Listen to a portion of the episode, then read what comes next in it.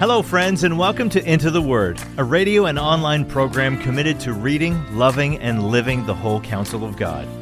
Lord willing, our intention is to go verse by verse and chapter by chapter through the entire Bible. Here to continue that journey is our Bible teacher at Into the Word, Pastor Paul Carter.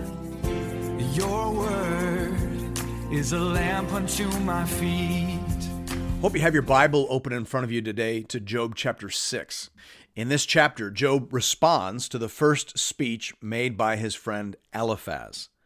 Now, I say Job responds, but in truth, the speeches of Job and his friends don't always correspond in the way that we might expect.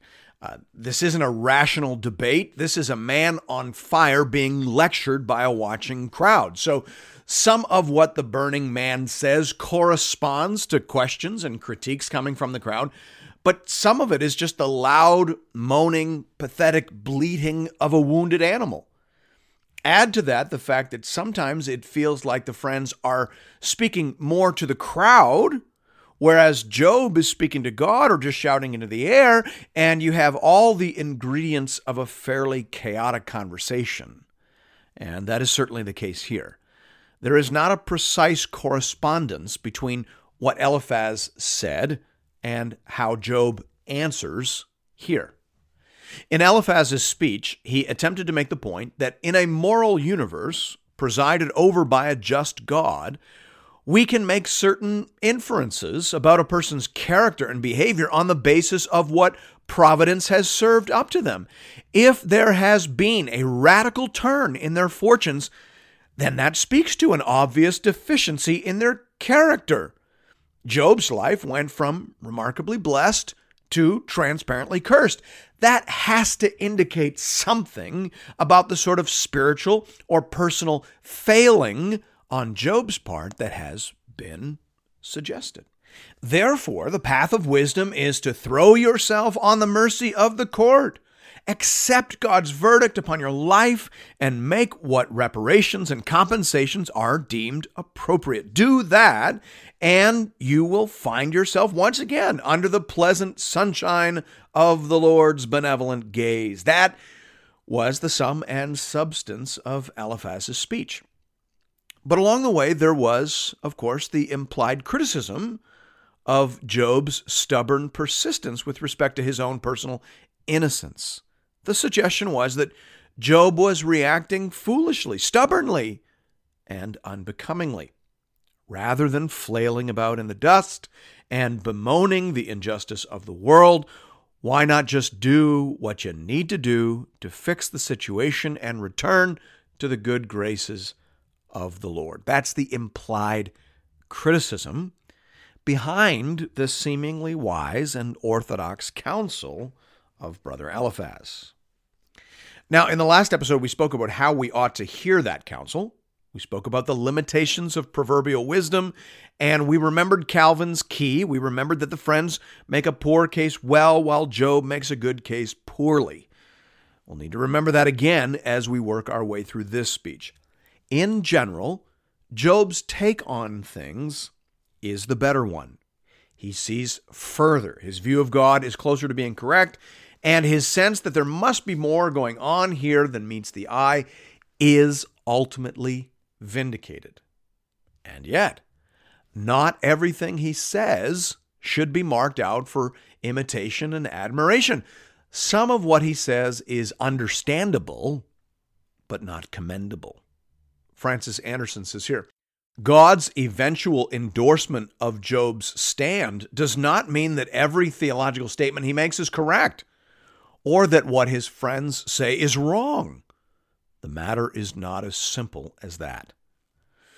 So again, this text is asking a lot of us. It is demanding that we read slowly, carefully, prayerfully, and with discernment. So by God's grace, we will attempt to do that. Hear now the word of the Lord, beginning at verse one. Then Job answered and said, Oh, that my vexation were weighed, and all my calamity laid in the balances, for then it would be heavier than the sand of the sea. Therefore my words have been rash. For the arrows of the Almighty are in me. My spirit drinks their poison. The terrors of God are arrayed against me.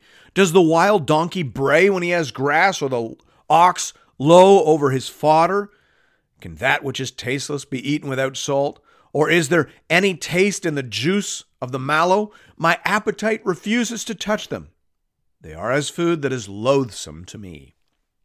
Job is making the case here that all of his words and everything he has said has to be understood in light of the tremendous calamity that he has experienced. His world has come crashing down on his head. Therefore, his words have been rash. Job is saying, Are, are you finding my speech distasteful? Does it lack philosophical and theological precision? Well, you'll have to excuse me for that. I've just been crushed by giant providence. I may not be at my personal or rhetorical best at the moment. Job says that he's like an animal, making beastly noises in his distress. A hungry donkey brays over its empty manger, and a distressed ox lows in the barn, hoping to attract the attention of the master. Do you judge the beast? No. You you take pity on him and you give him the food that he has need of. Am I any different? Job asks. I am a wounded animal calling out desperately for help, attention, and care. And of course, there's a lesson in there for us.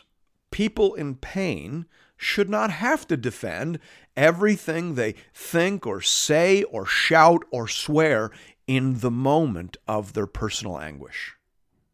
Gracious, merciful, covenant friends should let an awful lot of that stuff simply pass. There is such a thing as words for the wind. Don't grab on to what people say when they are processing that kind of pain. Don't pull it down out of the air and put it under the microscope and weigh it for its confessional value. Those are just words to the wind. That's, that's just the noise of a wounded animal. Let it go. D A Carson says here, when we come across those who for good reason are in terrible despair, we must cut them some slack. Dear conservative, evangelical, reformed-ish friends, let us hear that. Deeply wounded people don't need theological assessment. They need friendship, presence, and love. Theology can come later. It's okay every once in a while to lead with mercy. Job continues in verse eight, saying, oh, that I might have my request, and that God would fulfill my hope, that it would please God to crush me, that he would let loose his hand and cut me off. At this point, Job just wants to die. He sees death as a release from pain and suffering. But what's interesting, at least from our contemporary perspective, is that he never once contemplates committing suicide. Francis Anderson says here, so completely is God's sole power over life and death recognized that the thought of suicide as a remedy for life's ills never enters the book of Job, in contrast to the ancient pessimist and later Stoic, and we would probably say in contrast to the modern sufferer as well. In the book of Job, God alone has the power of life and death. He kills and he makes alive. He wounds and he heals, and there is none who can deliver from his hand. Job knows this, and so he calls out to God, asking him to take his life. Verse ten, this would be my comfort. I would even exult in pain unsparing, for I have not denied the words of the Holy One. What is my strength that I should wait? And what is my end that I should be patient? Is my strength the strength of stones? Or is my flesh bronze? Have I any help in me when resource is driven from me? Job here says that he would like to die so that at least he could know that he died in faith. He's worried that if this trial goes on much further, he will fall into error and unbelief. At this point, Job shifts his attention back to his friends and to the poor counsel they have given thus far. In verse fourteen, he says, he who withholds kindness from a friend forsakes the fear of the Almighty. Let's just pause here and notice that friendship and compassion are understood as essential to authentic religion and piety. Job is saying, if you fail as a friend, you have failed as a follower of God. That's a fascinating insight. I'm not sure how many people today would make that connection, but Job makes it here. In verse fifteen, he begins to unpack an extended metaphor, which basically expresses his frustration, his disappointment, the failure of his friends to bring him comfort. He had hoped that they would. He expected to find relief in their company, but their visit underdelivered. He says in verse fifteen, "My brothers are treacherous as a torrent bed, as torrential streams that pass away, which are dark with ice, where the snow hides itself. When they melt, they disappear. When it is hot, they vanish from their place. The caravans turn aside from their course. They go up into the waste and perish." The caravans of Tema look, the travelers of Sheba hope. They are ashamed because they were confident. They come there and are disappointed. So like a stream bed, which you expect to hold water, or like a mirage in the desert, the visit of the friends promised relief, but ultimately failed to deliver on that promise. Their conversation thus far has only added to Job's already overwhelming burden of agony and confusion. Verse twenty-one, "For you have now become nothing. You see my calamity and are afraid. Have I said, make me a gift? Or from your wealth, offer a bribe for me? Or deliver me from the adversary's hand? Or redeem me from the hand of the ruthless?" Job suggests here that the friends have balked at really entering into his situation and suffering because they're afraid of what it might cost them. That's why he asked them, "Have I asked you for money? Am I looking for you to solve my problems or rescue me out of my calamity? That isn't what I need from you. So relax." What an incredible insight. And let's be brave enough to admit the validity of this insight. Let's acknowledge that sometimes we fear to get too close to hurting people because of, of what they may want from us or need from us. We worry that if they grab onto us, they may pull us down with them. That is what Job is seeing in the eyes of his friends: horror and a highly tuned instinct for self-preservation. It takes courage to be a friend and to come alongside people who are really hurting. In verses twenty-four to thirty, Job tells his friends what he's actually looking for. He says, "Teach me and I will be silent. Make me understand how I've gone astray." How forceful are upright words! "But what does reproof from you reprove? Do you think you can reprove words when the speech of a despairing man is wind?" Job has basically the same theology as his friends, which is why he is so confused. He can't understand why he, as a righteous man, appears to be cursed. He agrees with their view of the world, but he knows he hasn't done what they suspect. So he asks them to think of something he hasn't already thought of. "Help me figure this out. Show me what I'm not seeing. But don't just react to the things I'm saying. I'm not entirely in control of myself. So let the words go to the wind. Just help me get to the heart of the matter." In verse twenty-seven, we see Job being a little immoderate. We remember that he is making a good case poorly. And we see that here in verse twenty-seven. He says, "You would even cast lots over the fatherless and bargain over your friend."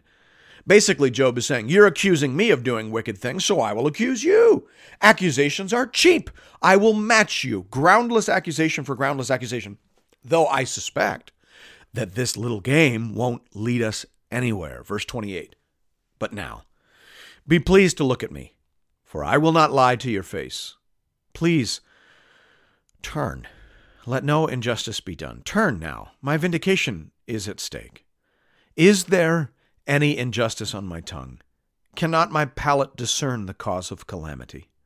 Do, do you know something I don't know? Then speak it." Job here is asking for a restart to the conversation. Forget being offended at my words. Forget accusing me of ridiculous things you know I haven't done. Put that nonsense aside and let's just get down to business. Speak frankly with me. If you see something that I don't see, show it to me. You have to respect Job's endurance here. He's like a man who has come running out of a house on fire only to be smacked in the face with a baseball bat by his closest friends, but he's still standing. He has not given up on his friends, and he is not giving up on his God. D A Carson says here, "For all that Job is prepared to argue with God, he is not prepared to write God off. Job is not the modern agnostic or atheist who treats the problem of evil as if it provided intellectual evidence that God does not exist. Job knows that God exists and believes that he is powerful and good. That is one reason why he is in such confusion. Job's agonizings are the agonizings of a believer, not a skeptic. Job needs his friends, and Job needs the Lord, and he is not prepared to abandon either in his suffering." Thanks be to God.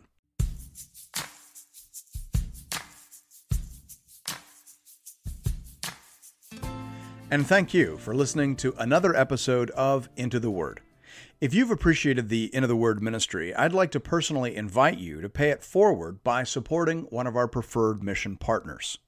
For the remainder of this year, we are highlighting the church planting ministry Mile One in Saint John's, Newfoundland. Newfoundland is classified as an unreached population, with less than two percent of people identifying as evangelicals. Mile One Ministries is committed to helping healthy churches plant other Bible-believing, gospel-preaching churches. Here at Into the Word, I only promote ministries that I have firsthand, on-the-ground experience with. Mile One is bearing fruit and is being led and stewarded by people that I know and trust. If you'd like to make a contribution to this important ministry, you can do that by visiting the Into the Word website at into the word dot c a. There are giving options there under the Give tab for both Canadian and American listeners. International listeners are welcome to give as well, though their gifts may not qualify for charitable receipts in their nation.